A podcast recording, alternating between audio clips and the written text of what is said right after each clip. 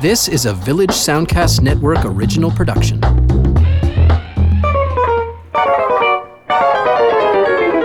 Hi, and welcome to another edition of Lends Me Your Ears, the podcast that takes a look usually at new movies in theaters and then connects them to other interesting films of days gone by that you might want to know about. And uh, this week we're doing something a little different uh, because it's that time of year when there's really not a lot of great movies in theaters. And uh, we're going to take another dive, I think a third dive into the Roger Ebert Great Films Compendiums. Uh, my name is Stephen Cooke, and I'm an arts writer here in Halifax. My name's Carsten Knox. I'm a film writer. Uh, I've got a blog called Flaw in the Iris. You can find it at halifaxbloggers.ca. And I hope you enjoy this look at some great films from years gone by that really deserve a second look. The F bombing New York Times bestsellers, Thug Kitchen. Gwyneth Paltrow's two time co author, Julia Turshen. The polite and proper Great British Bake Off's food stylist. What do they all have in common? They're all at the intersection of culinary arts and pop culture. And they've all been guests on the Food Podcast, a Village Soundcast network production where personal stories are shared through the lens of food. If you really want to connect with someone, just write them a letter. It was a dark and stormy night. The only light came from a lantern swinging from the gatepost. A pathway to where? What's your pathway? What's in your brown paper bag? I think for me, it's more about a feeling. Is that when I'm writing about food, I'm really writing about people. It was a springboard to learn about culture, history, and of course, health. As a story, I almost want there to be some internal conflict, even if it is just eggs or French toast. I am the architect of my own health. I decide what direction I go in. I build its foundation with every thought I think and with what I eat. Thanks for listening. I'm Lindsay Cameron Wilson. So, Stephen, so great to talk to you about old and great movies again. Uh, now, as you said, we are looking at films from Roger Ebert's great movies list. Now, this is something he published a number of books uh, talking about his basically collecting his favorite films and his his most glowing reviews. Uh, we have have sort of cross referenced these lists, uh, most of which, I think all of which are available to be read online. And we sort of looked at ones that we had not seen in a long time or had never seen. It's a great excuse to watch some old movies Exactly, movies. yeah, just to dive into the, the DVD piles. Yeah, you know, for sure. And uh, of course, with your vast library of DVDs, uh, with the help uh, sometimes of the library, and I've got a couple of them as well, we were able to to find three that we had either not seen or not seen for a long time. And it allowed me, and I'll admit this as it's kind of a little bit humbling and embarrassing as a, a film lover. I've not seen much Bergman. So we decided the three movies, first I should say. Ingmar or Ingrid? Oh, In- Ingrid, I've seen more of. Ingmar, less so. Um, but uh, but uh, yeah, this is uh, these three films really don't have much connection at all. Two are French, one is Swedish. Uh, but uh, yes, the three movies we're going to talk about today. One is The Seventh Seal, a very early Bergman film from '57. Then we're going to go on to Army of Shadows, Jean Pierre Melville from 1969, and then Caché, otherwise known as Hidden, from 2005. That's Michael Haneke's chilly thriller. Yeah, I guess the three things that connect them is that there's a lot of existential dread. Yes. running through all three of these films. yeah, and uh, it was really good for me to go back and watch. Now I want to see more Bergman, and having watched your your copy of The Seventh Seal. Uh, now Roger Ebert, Ebert wrote about the, about this film. He said. Films are no longer concerned with the silence of God, but with the chattering of men. We mm-hmm. are uneasy to find Bergman asking existential questions in an age of irony, and Bergman himself, starting with Persona in 1967, found more subtle ways to ask the same questions. But the directness of The Seventh Seal is its strength. This is an uncompromising film regarding good and evil with the same simplicity as faith and faith as its hero. Yeah, that sums it up. I mean, the, the great thing about the Seventh Seal is that everything is on the table. You don't have to read too much into the symbology of it or, or look for hidden themes. Everything is right out there in the open. Uh, the, it's set during uh, the Middle Ages uh, or maybe even the Dark Ages. I'm not sure, but it's basically we have two soldiers coming back from the Crusades, and uh, the plague is sweeping through Northern Europe. And uh, so there's a lot of talk about death, about faith, about the existence of God. If there's a God, why is this happening to us? Why is Mm-hmm. everyone dying? Yeah, Um, God seems to be amiss, though death seems to is, be absent. is right there. He's playing chess with our lead actor. He's a character in the film. Yeah. Uh, looking all gothic and spooky, and uh, and uh, the, the the film, of course, uh, caused a huge sensation when it premiered in I think 1957. And In fact, it's hard to believe that in 1957 uh, Bergman made uh, this film, The Seventh Seal, and then he made Wild Strawberries, which is another, in my opinion, another masterpiece. Um, all both in the same year. Uh, and Wild Strawberries is, of course, a gentler film about a, a an aging. Um, academic who's uh, sort of looking back on his life as he, he travels uh, to I think it's Stockholm because he's supposed to appear at a conference or something like that. I haven't seen it in a while. I'm just trying to remember.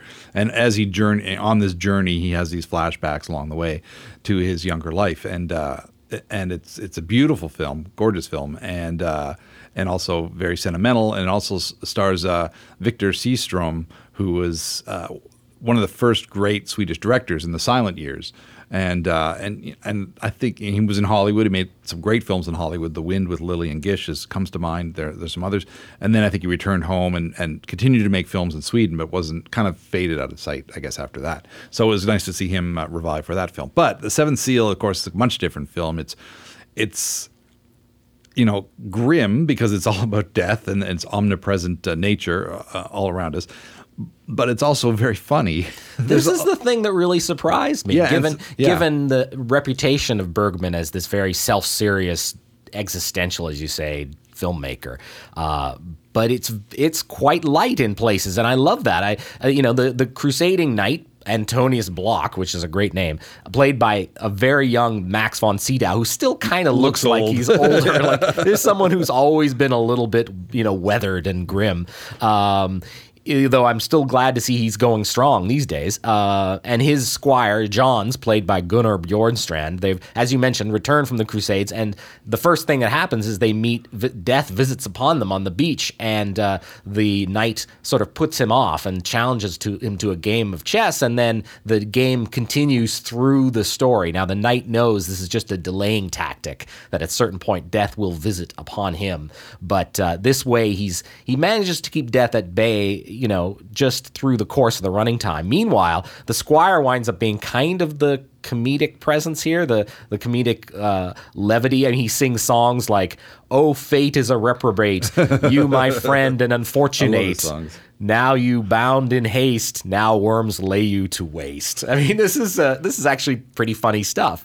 Yeah, and, in fact, uh, Gunnar Bjornstrand, uh, uh, who plays the Squire, is he's actually in more Bergman films than Max von Sydow is. And von Sydow is kind of in, in you know inextricably linked with uh, you know with Bergman in a lot of ways, and he's in some great films of his. But you know, uh, Gunnar is is like he's there like at, almost at the very start, and he's there right at the end. I think in his last theatrical feature.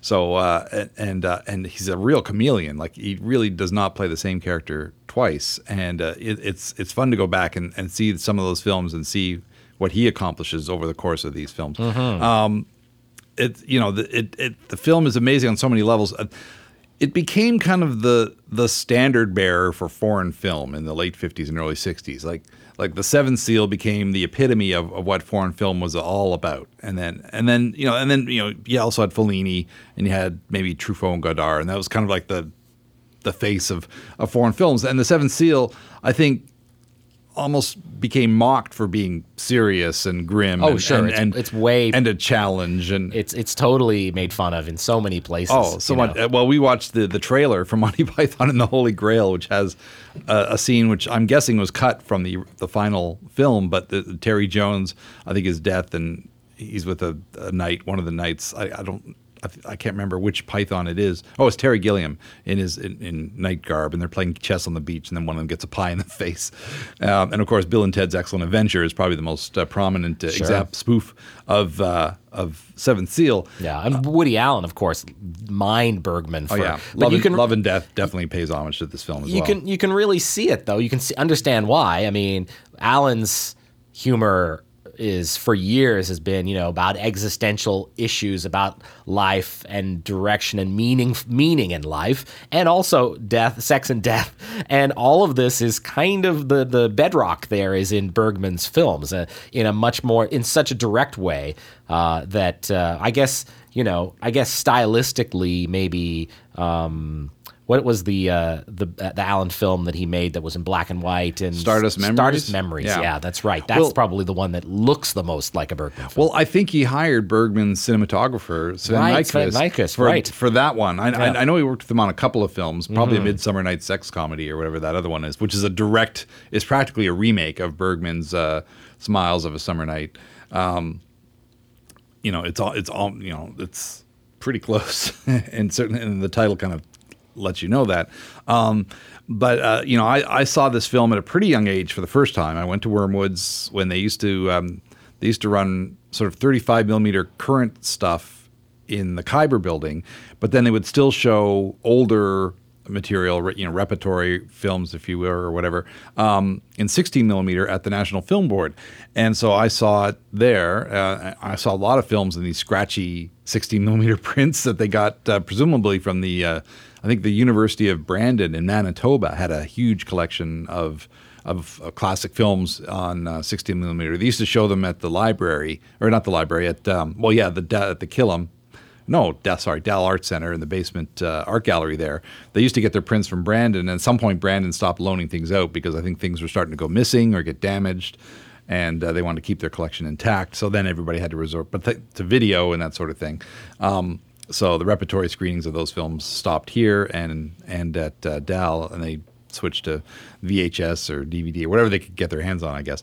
Um, but I, you know, so I got to see, you know, the, the classic beat up 16 millimeter print of the Seventh Seal, and I, I went with a friend uh, who was, I can't remember which one of us wanted to see it the most, but it was one of those things where like, I, you know, like I'd just seen Citizen Kane, and I really enjoyed it, and I, you know, because I thought it was going to be like a challenge or something, and it turned out like out homework. yeah, so like- many of It's like I want to know yeah. about movies, and these are the important movies, and I Right. need to see them so I can, you know, get these references later down the road or whatever. And and again with the Seventh Seal, I couldn't believe how entertaining it was. I, I love the performances. You know, it's kind of sexy in spots, which is is not something that ever really gets promoted about it or is trumpeted about it.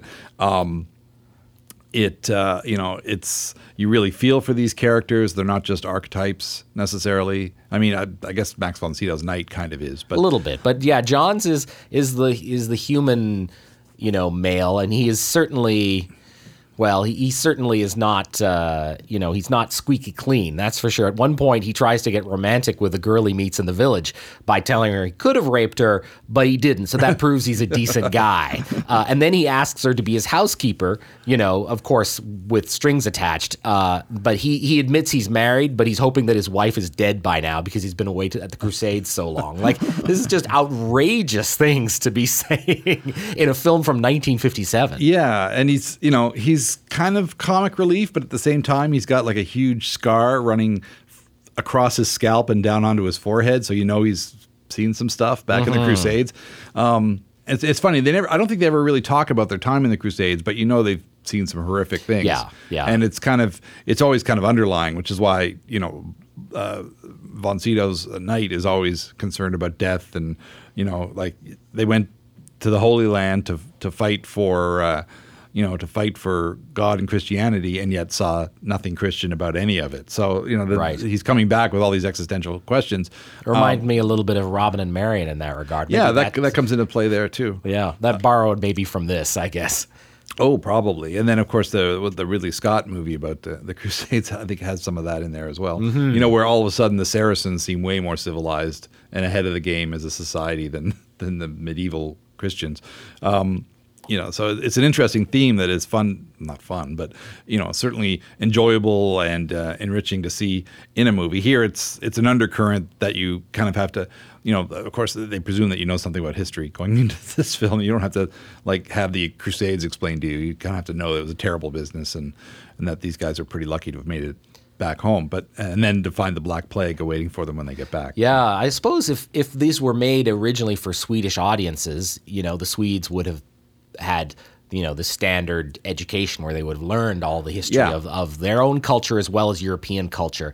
And maybe there might be stuff going on in here especially on you know on the front on the, the under the subject of religion that that we might not be watching it now. We might not be aware of uh, quite as much. Um, you know that's the always the danger and that something gets lost in translation when you watch a film from another culture especially one that was made you know 65 years ago or, or 60 years ago. Um, but uh, you know I as you say I was really impressed with how much sort of body humor there was. There's there's a the village folk are also very obsessed with death and despair as you'd imagine given the black plague is amongst them. Uh, but they you know they kill artists and they kill uh, a woman because they think she's a witch. There's all this wanton cruelty and selfishness.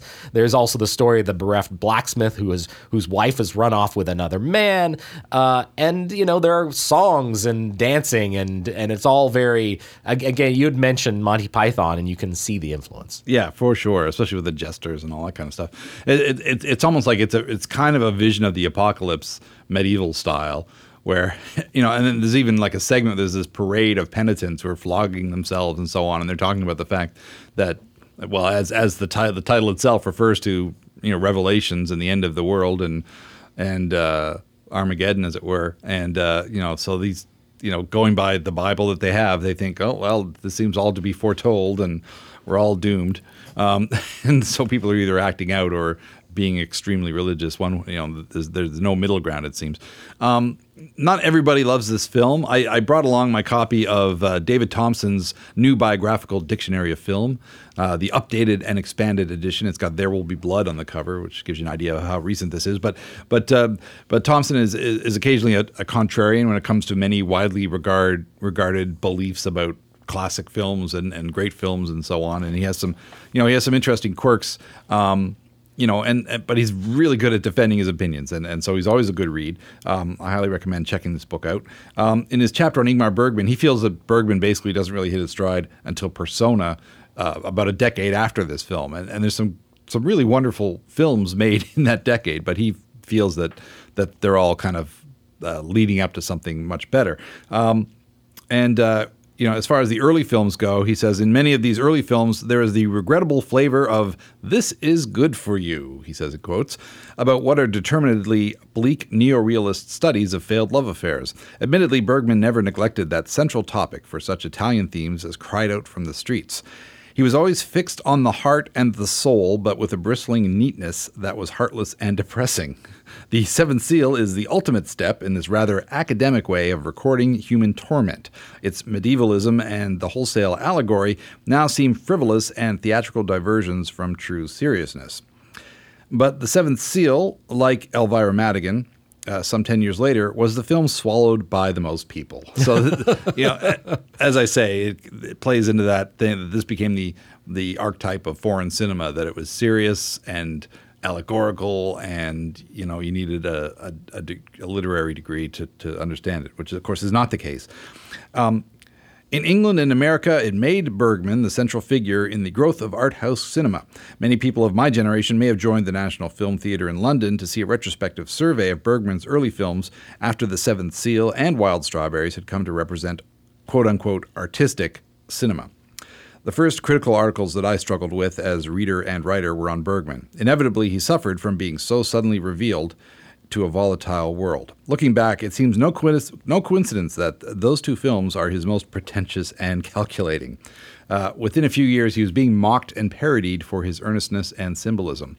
The young cineasts led to the art houses were rediscovering the virtues of the American films that had delighted them as children, and the new French cinema endorsed that love of development and replaced Bergman's concentration with improvisation, humor, offhand tenderness, and a non northern feeling for the beauty of camera movements as opposed to the force of composition. So, so basically, he's he's seeing uh, these films as almost kind of staid Right. and and stuffy the moment they came out, as opposed to you know have, viewing them through the lens of Yeah. time where they they become these time honored classics. I I'm leaning toward more towards. Uh, Towards Ebert's view of this film. Yeah. Well, Um, Ebert, he said, I mean, he was much more fond of of all of the work. And he said specifically here from his review of The Seventh Seal uh, Bergman's spiritual quest is at the center of the films he made in the middle of his career. The Seventh Seal opens that period in which he asked again and again why God seemed absent from the world.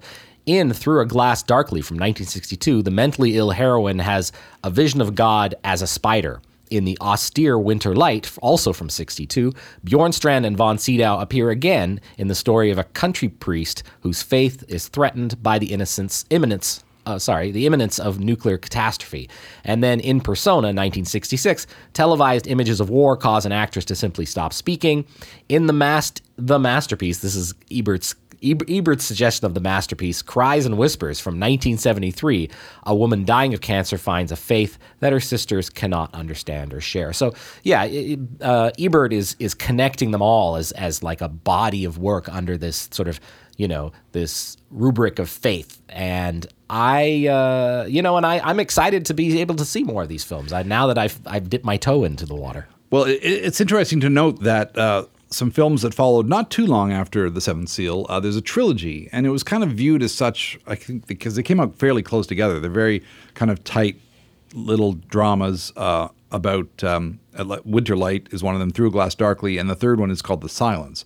Um, and all three of those are on the great movies list. So you know he he didn't decide that one one of those films was better than the other. He put all three in the uh, four out of four category, and they're all in the books and uh, and on the website too. Of course, you can always go on the the Ebert website. All the great films are listed there, and also the essays that accompany them. They're really really good reads, and uh, and those films are, are pretty remarkable. I, I, in fact I. I uh, I have um, the, the, the second and third film. I have them on the DVR. TCM showed them a little while back, and I, have uh, I'm looking forward to revisiting those. They're uh, Through Glass Darkly is actually kind of terrifying, where this young woman is coping with uh, schizophrenia and issues of faith, and and you know he looks at that line between you know madness and and and belief, and it's you know I don't think there were a lot of films out there doing that, so I think it's it's kind of important to uh, to recognize that.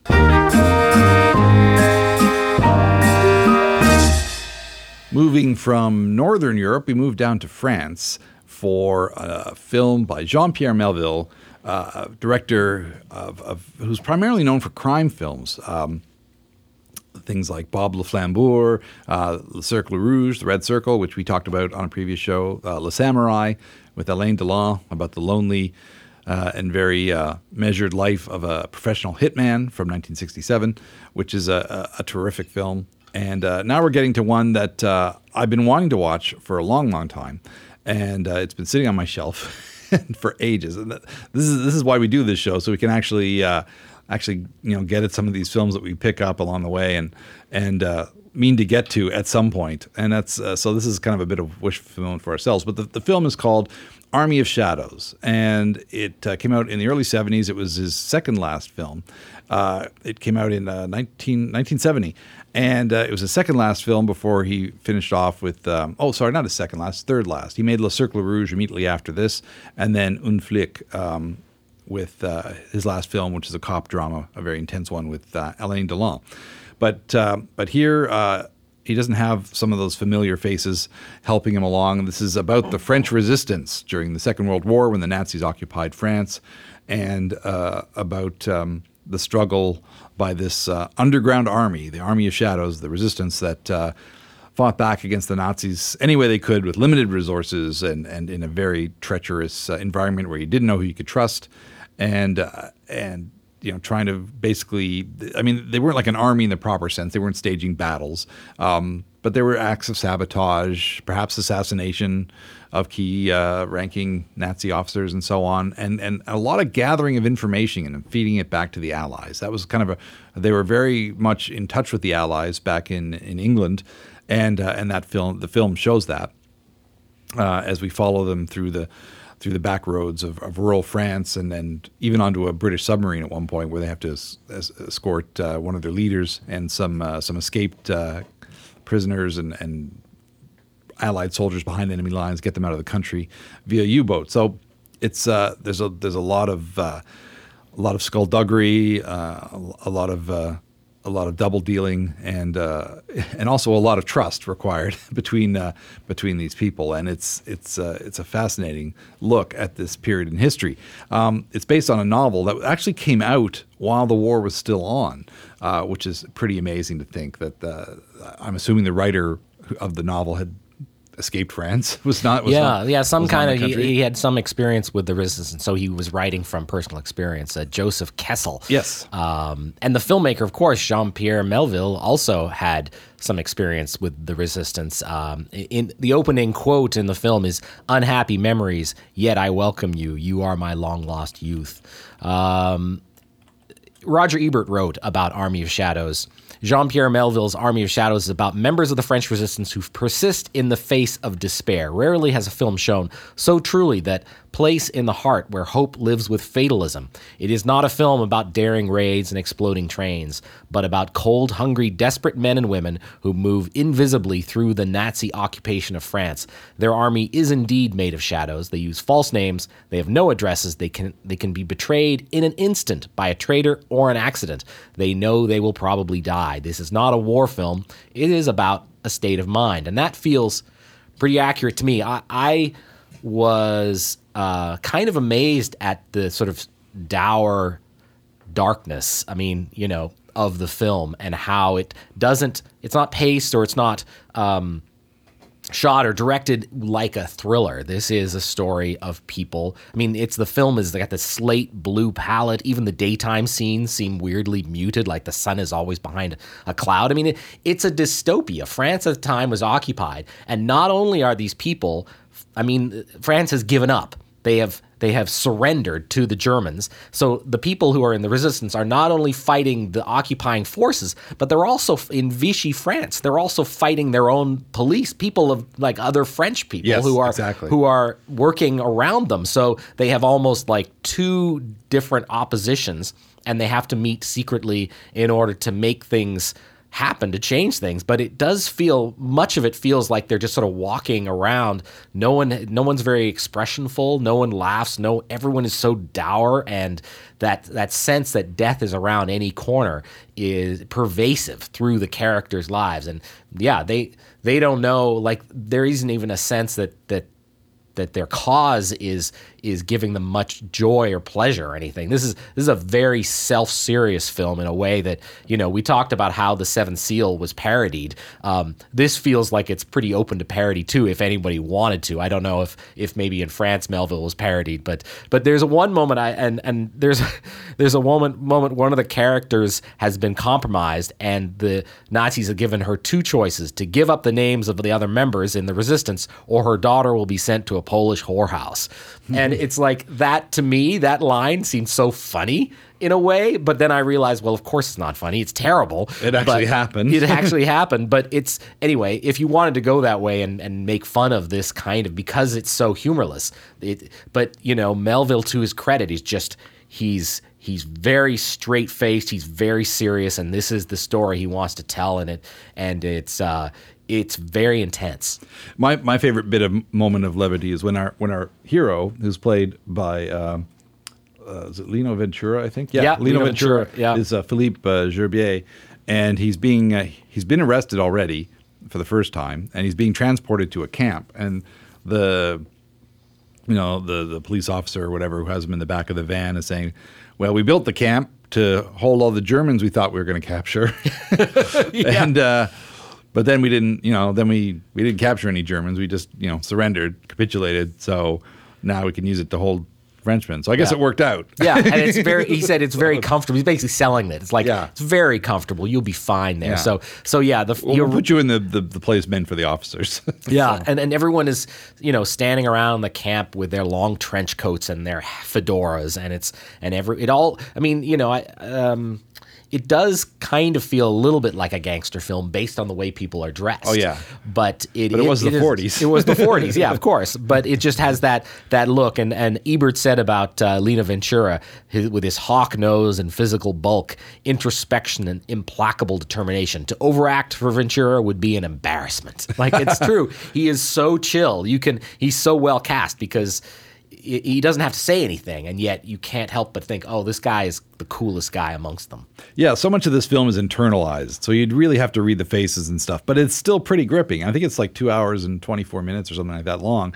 Did not feel like that to me. It, it just because every moment there's there's an underlying tension in every moment, either because of the threat of the Germans or because of you know the you know the inner tension of the resistance, where they may have to you know they think they think you gave anything away, you you even if you didn't, the thought that you might have or might in the future uh, means that you know your own side is going to take you out because they can't risk uh, you know the slightest crack in the facade. And um, you know we the, and and the journey you know the, even even though the army of shadows is about the characters that we're basically presented with um, the the Germans are pretty shadowy themselves. We don't get the evil German Gestapo officer. We don't see the you know we don't see the scenes of torture. We just see somebody tied to a chair with horrible horrible bruises all over their faces. And and you have to your mind can fill in the gaps. You don't need to see somebody being hit with a phone book or or anything like that to know what what is at stake here and what these guys risk at any time they get arrested. Or,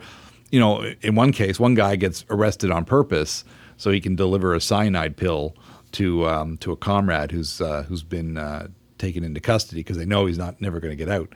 And, uh, and you know, and just the, the, that kind of sacrifice, I think, is it, you know, it's presented in a very understated way, but you get the the enormity of what uh, these people were putting on the line, and that's an amazing thing about it. Um, I'm not going to read David. Um, Thomson's uh, uh, what he has to say about the film. It's, it's pretty brief, but he he, can, he's not that big on this film either. He feels like it was basically just one of his gangster films set during the French Resistance, you know, obviously because of the fedoras and the coats and everything like that. But it has the same tone as some of those later gangster films um, of his. But it's still it, it feels different. It feels like like the sense of sacrifice and and you know risk and and whatever honor can be had out of this because of course they're you know they feel like in a lot of times they're fighting their own people, their Yeah. own countrymen, and, and, and Yeah. I, I feel that there's a lot more going on than than than just a gangster film set during the Nazi regime. Yeah, I think I think for for Melville, you just feel the sense the filmmaker. This is personal for him. Yeah. This is his stories, and he he's not only working from this book as a source material, but his own life. And and yeah, you, I feel I feel that in in the in the uh, exchanges. Um, one of my favorite moments is when. Uh, that lead character you mentioned, Gerbier, has he's escaped from a mo- from a from an office where he's uh, about to be interrogated, and he runs down the street and he gets he steps into a barber shop to get his uh, his his face uh, to get a shave, shave off his mustache, and the barber knows exactly there's something going on here, but no words are exchanged at all until the very end when the barber offers him a different coat. He says, you know, he says it's not as fancy as yours, but they like exchange jackets, and that to me was really really interesting. Yeah, and that scene in that scene, if you if you know the history at all, there's a poster on the wall of Marshal Pétain, who is this French hero of the First World War, who was an officer, obviously, in the First World War, um, who uh, was responsible for an early French victory when they actually had French victories in the First World War, such as they were. And uh, I think Verdun maybe might have been. So he was the hero of Verdun. And uh, so he was a highly regarded figure um, in France. And then when the Germans took over, he was put in charge of the Vichy government, basically the, the French government that ran the country under basically Nazi occupation. So he went from being a hero to kind of a really, you know, kind of disregarded character. But he was the, the French authority during that period. So there's a poster of him on the wall. Uh, of the picture of him and some quotes or what he said and what he did or something like that. So obviously that's meant to cast doubt into uh, uh, Gerbier's mind about like how safe is it because he's in the heart of Vichy at this point. I think. I think that hotel is kind of meant to represent, um, you know, Hotel Terminus, the in the the Klaus Barbie documentary, where, you know, the, the basically he was one of the top Nazis in. Uh, who did a lot of the torturing and so on in, in France of French resistance fighters and so on. And um, that hotel, I think, is, is kind of a reference to that, but they didn't use the same name, I suppose.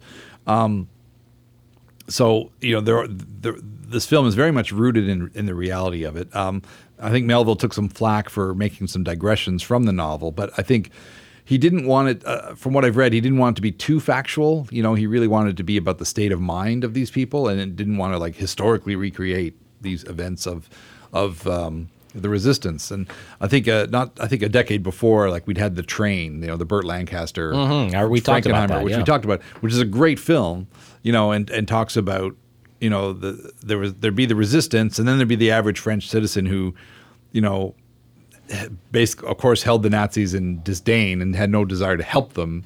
Would kind of just, you know, they wouldn't necessarily be resistance fighters, but they'd maybe slow things down a little bit so the resistance guys could do their work. And and uh, you know, it was, you know, you know, I'm not going to go to the wall, but I'll, you know, I'll throw a little wrench into the monkey wrench into the works, just Yeah. to, just to kind of uh, make things difficult for the Germans and so on. Um, the uh, the other thing about this film that's interesting, the uh, the opening shot is it's a static camera. The camera's you know kind of nailed down, and it's just a the, shot of the Arc de Triomphe, and just slowly the, the, this these parade of German soldiers comes marching into view, and then basically directly at the camera, and it's and it just that says it all. It says everything about the German invasion you need to know. Like th- these this grim uh, fascistic force on the streets of Paris. You know the the. the the city of enlightenment and, and, and art, and there's the Arc de Triomphe. And then uh, the very last shot of the film is a shot of the Arc de Triomphe seen through a car windshield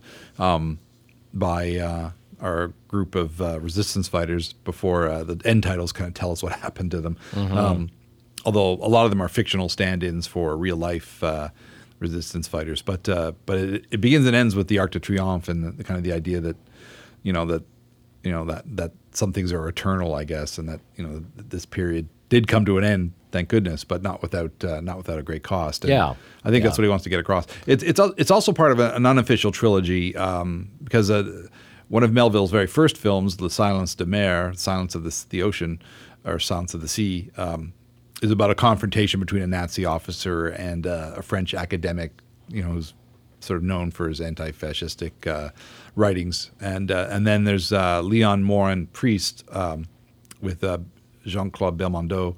Um, and and that's an early '60s film about a priest who's kind of trying to serve his parish while the the Germans are occupying, which is also worth a look.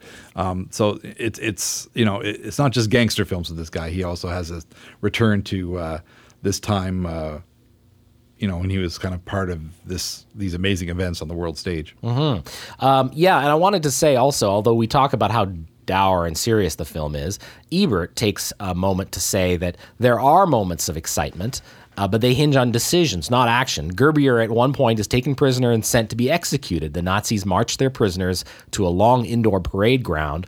Machine guns are set up at one end. The prisoners are told to start running.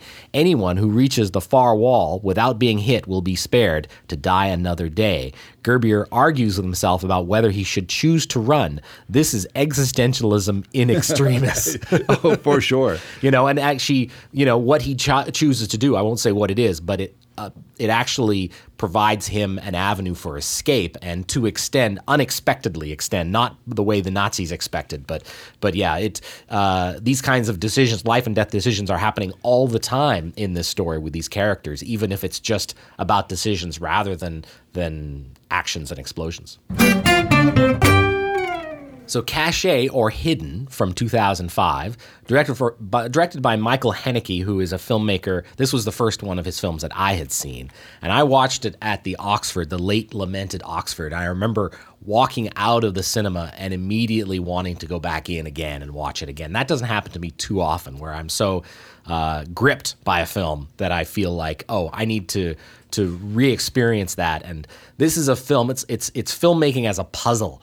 It is very much ambiguous about some of its uh, some of its actions, and it leaves a lot yet to be concluded based on based you know in comparison to a lot of Hollywood films, wherein we're spoon fed every plot point. This is this leaves uh, questions unanswered, and but in a way that you know that the filmmaker knows the answers to them, but he's maybe just not letting on.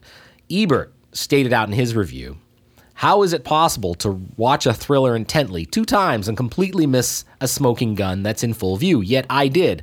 Only on my third trip through Michael Haneke's Caché did I consciously observe a shot, which forced me to redefine the film. I was not alone. I haven't read all the reviews of the film, but after seeing that shot, I looked up a lot of them, and the shot is never referred to. For that matter, no one seems to point to a conclusion that it might suggest. Now, when I read that, I was assuming he meant the final shot in the film, which is it's which is a um, uh, two characters meet in a crowd outside a school. One could easily miss that if you're not paying attention to Yeah, that. it's like the end credits screen. are rolling, basically. Yeah, basically. But this isn't actually what Ebert's referring to. We'll, we'll, by the end of this little conversation, I'll mention what it is that Ebert is the, the shot, the one, because he, he he explains in the review where to find the shot at like 20 Yes. minutes and 30 seconds. And it's not really a spoiler to reveal what it is. No, so. no, it isn't. So, but uh, it shouldn't be. No, nothing we're about to say about this film should be considered a spoiler because the film itself doesn't spoil things. You, No. there it, it leaves multiple conclusions for you to draw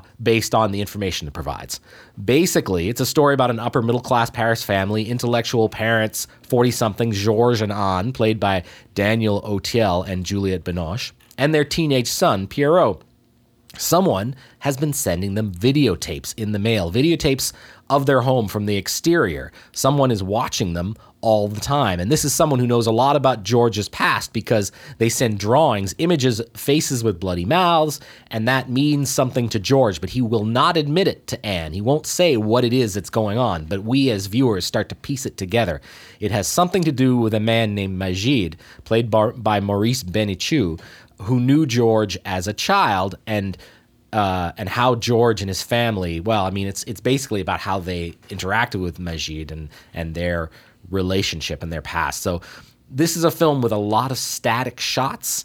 Everything is very still, and we as the audience sort of become watchers ourselves, voyeurs on the videotapes that we're seeing um, that start to fracture the family's lives. Now, Ebert smartly points something out which I had never occurred to me, but it's absolutely true that static shots in film are objective, moving shots are subjective. And in this film, when the camera moves, you you are sure it's a subjective perspective. It's the the because the camera is still so often. What did you make of the film, Stephen? Oh, I I found it completely engrossing. I mean, you know, starting with that opening long shot of the house, and we're not sure what we're seeing or what we should be looking for. It, and at first, it seems like a still, and then a bicycle goes by, and you realize, oh, this is okay. Obviously, we're this is the house where the things are going to happen. Yeah, and there you hear birds a little bit chirping in the background. A little bit of bit of uh, ambient noise, and then of course we find out we're watching the same thing the characters are watching, which is a videotape, of the static shot, and of of the house that's just been left on their their doorstep to kind of basically to spook them out, and. It's funny because then you know there's frequently shots up the street where the shot was taken from, and you can't really tell where Where was the camera? where was the camera because mm-hmm. it was, you know, is it? I mean, it's above the cars, and it's it's is it on like is it on somebody's balcony? Is it sitting on a windowsill? Which is maybe possible, maybe you mm-hmm. know, and and maybe zoomed in a little bit on, on the house or whatever. It's it's it's it's. You know, it's funny. Is it this is kind of not a God's eye view, but it's it, it's an odd shot that it's hard to imagine how it was made. And there's there's another tape later on in the film where you kind of have to think, okay, well we, we're seeing this tape, but how was this tape made? Um, and uh, and watching this thing kind of unspool, I mean, it, it's a mystery. It may be the most conventional film that Haneke has made in some ways, and, and he uh, tends to be much of a provocateur in yeah. his films, doesn't he? I mean, there is a message here. Uh, certainly, in the in that uh, it, it ties into how the country of France treated its Al- Algerian uh, immigrants and refugees. Uh, you know, which is horribly, uh, and you know, an issue which continues to this day. And uh, but but it, it unveils it unfolds like a mystery as we try to find out where the tapes are from and then there's a tape that's like recorded from the from the window of a car as it drives down a street and past an apartment building and it leads basically leads um, you know Auteuil to uh, you know this this mysterious person from his past uh, who uh, apparently he hasn't thought about in years and years and years and years because he was only what uh, a kid Six, like or seven, years old, six when, or seven when they last saw each other. you know when when uh, when he was taken away from his family home. Uh, but there's a lot of white guilt basically wrapped up in this mystery, and uh, and and Haneke digs his heels in into it, and uh, you know, um, Auteuil is supposed to be he's an intellectual, he's supposed to be a man of letters, and, and but yet these old, you know, inbred family instincts, I guess, kind of kick in, um, and he just digs himself further and further into this hole. Uh, you know, especially with his wife, Yeah. who doesn't understand. Like, I mean, she can read him like a book, and she doesn't understand why he's lying and being evasive and and and as viewers, it's kind of hard for us to understand it too. It's like, well, why doesn't he just tell her what happened? And but he never, you know, he never really comes clean about it, hundred percent. And uh, uh, it- it's it's shame, it's guilt, it's it's all these things that uh, are kind of driving him down the wrong paths and Yeah. to take all the wrong actions. Yeah, no, absolutely, and he is he is as the sort of patriarch of the family, uh, you know, the driving force of a lot of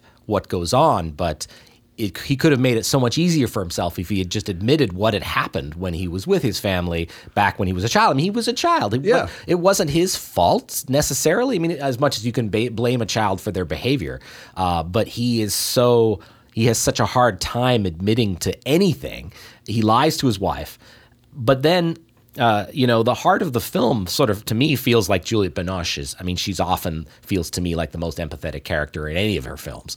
But uh, here there is the suggestion that she's lying to her husband because there's a sort of a subplot there's a, a- or a supporting character with whom she is very familiar and it's hard to know whether or not that's Yes. just sort of like french familiarity or whether there might be something else going on that she might be uh, having an affair but it's again something that's suggested as a possibility that she might be lying about that but we don't know for sure. Then there's the teenage son. He has a role to play in all this as well and there are a couple of scenes with him and we're not sure if he's being completely upfront about his motivations or what he knows. Uh, he seems to be angry at his mother at one point um, but then he's very he, he seems to be and then there's the, there's a suggestion that maybe he's angry with his father but he doesn't seem to anyway there's a lot that is unanswered. And i love that. I mean it's not too. like it's in a different kind of picture this would be frustrating this unresolved this deliberately unresolved element would be frustrating. Leave but in this kind of movie where you know that the filmmaker has the answers he's just parceling them out very gradually or sometimes not at all uh, is is really delicious. And this is what I like the most about it. And you know it's it's that final shot. That final shot gives you some hint as to a plot revolu- uh, resolution some plot resolution if you know where to look but I remember the first time I saw it on the big screen, as I mentioned at the Oxford, I didn't see it. And then I went home and I read a bunch of reviews and they mentioned that final scene. Yes. And so I had to go back. I would have gone back anyway because I was fascinated by the film, but I had to go back in order to see what those other people were seeing. And then I was like, okay, so here are two characters who haven't we haven't seen together through the whole movie meeting. So something something about that relates to what we've just watched. And I don't know exactly what it is and I don't know how it happened, but there this is a clue to what we've seen. Yeah, you, you, it's almost like you have to. Your mind has to fill in the gaps, uh, and imagine a whole other movie taking place like in parallel with this movie because obviously the character and it, it and in a way it, it kind of plays with the whole structure of films like because you watch a movie and you watch you see you have a bunch of characters and they do a bunch of things that are tied to the story and further the plot, and you know they it comes to some sort of conclusion. Um, but of course, this movie implies that the characters have lives outside of what happens on screen in the movie. Like for example, you know what does Juliette Binoche do all day? We're not, you know, or uh, and and what's the son up to? Like, you know, the, there are hints that you know while Daniel Auteuil is running all over Paris, the rest of his family are doing other things that may or may not be connected to what's going on in his life. But uh, but I love how it plays with that idea that you know that the characters may may just have richer lives than the events that you see happening in the film, and and uh, and you have to use a little bit of imagination. But um, I mean, it's it's a very enjoyable film. I, I don't want to make it sound like the film is too vague about what happens in, in Yeah. over the course of the film. No, like absolutely. you can you can piece it together pretty readily, or piece together your version of what you think it might be. But it, it it's not like it's a it's not like you're watching this going, what the heck is going on in this movie? Like you, you know, he's not going to leave. He, uh, Haneke doesn't leave you hanging in the breeze. Like you, you know, the the story is fairly uh, followable. Uh, for lack of a better word, but but there are, other things going on that are only hinted at that you can kind of make your own version of the movie. And I think I think you know like five people can watch this film and come up with five different conclusions about what different characters' motives are, or uh, how they did certain things, or what's really going on. Um, you know, off the edge of the frame, and uh, uh, and yeah, it's it's amazing that it that you can watch it like that. Yeah, the only thing that feels a little bit dated is the fact that these um, these this footage that is freaking out this family is being presented on videotape. yes, uh, and it, makes you wonder about when the the film is supposedly set. I mean, by 2006, I think most people had shifted to to discs or other forms of uh, uh, physical media, and you know, it wasn't long after that that we started catch carrying around, you know.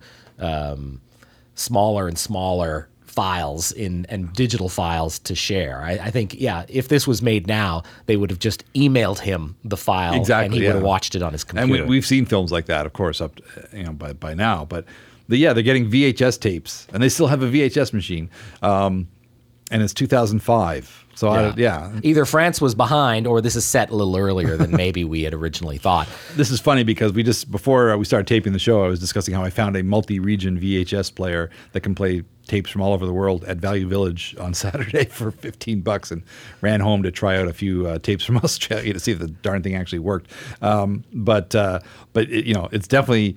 I mean, if, if VHS isn't dead now, it was certainly. Uh, uh, it was certainly getting the last rites in 2005. Yeah, yeah, no, absolutely. Um, now, before we wrap up, I want to bring it back to what Ebert wrote about that shot that made him recontextualize. Yeah, he wrote film. a second piece about it. Like, he, didn't he write a second essay? Oh, I just read the, oh, okay. I guess the original review. It's possible he may have. There's a, he, there's a second. Yeah, Ebert actually went back and wrote another piece just about you know that shot and then and the final shot. Well, it's possible this is the one I've read. Then and why I just, he, why, I just found it online. Why he had to kind of reconsider everything he thought about the movie. Yeah. Um, anyway, so he says.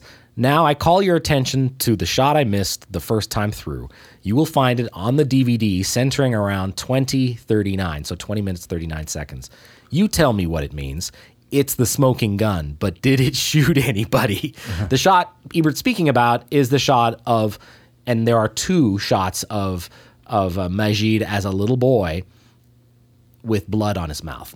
And this is the second one. He's sitting in a window seat, and, and tellingly, the camera is moving. It moves down a hallway and then turns right, and you see Majid in the window seat. He's sitting there. He's got blood coming out of his mouth, and he's holding something between his fingers. It looks like it might be a broken tooth or something like that. Now, I I hadn't remembered that shot until you we watched this this week. I hadn't remembered that shot was in the film. I hadn't remembered that there were two sort of flashbacks to a child with a with blood coming out of his mouth.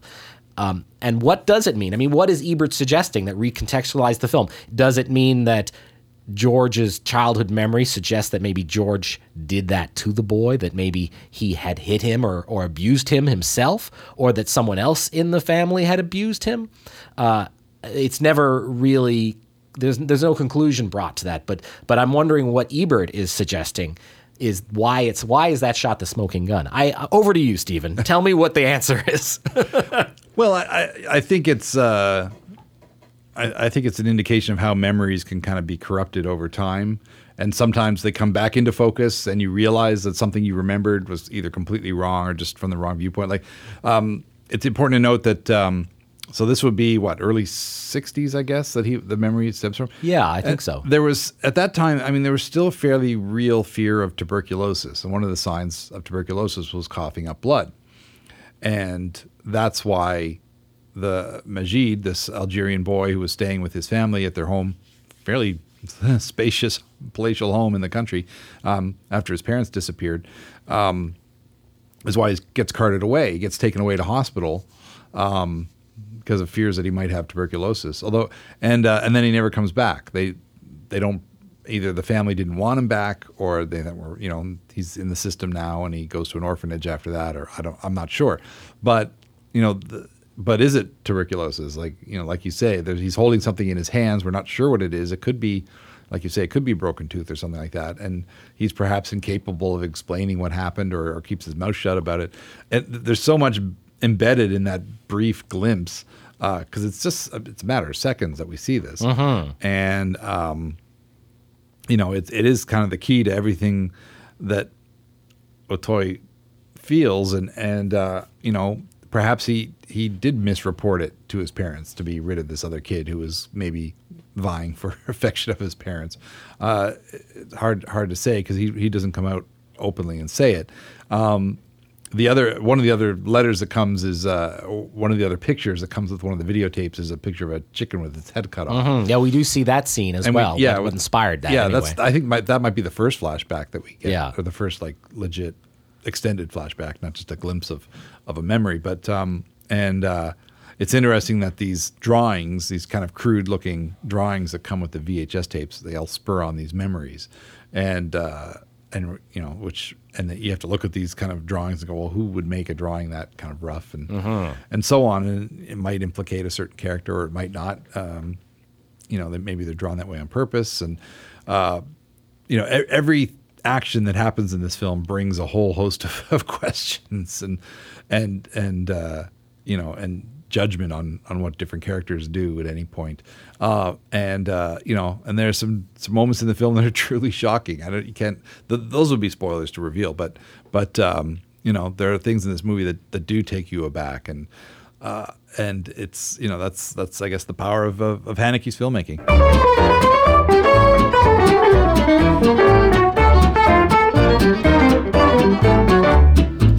That's been our look back at three great movies from Roger Ebert's list of great movies, uh, many of which can be found online. I think his books, you could probably still find those books in bookstores. I don't know if they're still in print, but maybe used bookstores if Uh, you well, prefer print. Pretty much all of those essays are on his website too, so Yeah. th- that's the easiest way. And, and there's a great uh, if you go to the Great Movies page on I guess RogerEbert.com, um, there's a great page for them where they actually show like the posters, poster art for the films, and, and you can just click on those and it takes you to the essay. And it's a great and you know it's a great way to explore you know some titles you've never heard of and see why they're held in such high regard. Yeah, and I, you know what, I gotta say, as we've done this now three times, we did it twice in 2017, and now coming back to it, uh, I still miss Roger Ebert. I miss his humor, his insight into films. I would have loved to have read what he thought of a lot of the big movies this year as we plow into Oscar season. I would have loved to have read what he thought of,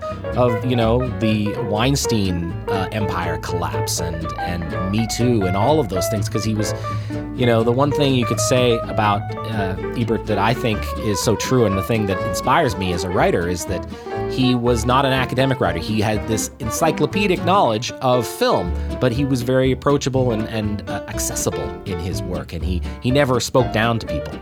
Uh, weirdly enough, I, I, you- mentioned Weinstein, the Me Too movement, and of course, Roger Ebert wrote a basically rock and roll Me Too movie in 1970 with Beyond the Valley of the Dolls for Russ Right. Meyer. Yeah. So I'm sure he would have some things to say about it, and probably bring that film uh, into the conversation and interesting and, Yeah. sure. Yeah, he is still definitely missed. Um, so, uh, thank you so much for listening to this episode of Lends Me Your Ears. And uh, if you'd like to reach out to us, we have a Facebook page. We're also on Twitter um, under Lends Me Your Ears. And Stephen and I have our own Twitter uh, handles. What's yours, Stephen? Mine is at ns underscore s c o o k e. And mine is named after my blog from uh, halifaxbloggers.ca. It's Flaw in the Iris.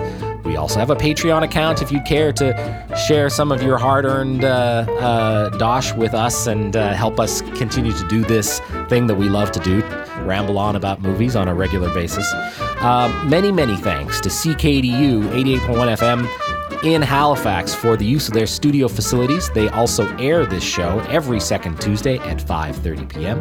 And many thanks to our producers at the Village Soundcast Network. We appreciate you listening, and uh, I hope you listen to us again. We'll be back with more movie talk. Lends Me Your Ears is hosted by Stephen Cooke and Carsten Knox and is produced in Halifax, Nova Scotia at Village Sound for the Village Soundcast Network. All music courtesy of Gypsophilia. Check out all of their amazing music and so much more at gypsophilia.org. Send feedback to Lends Me Your Ears podcast at gmail.com. We'd love to hear from you. Thanks for listening. This was a Village Soundcast Network original production.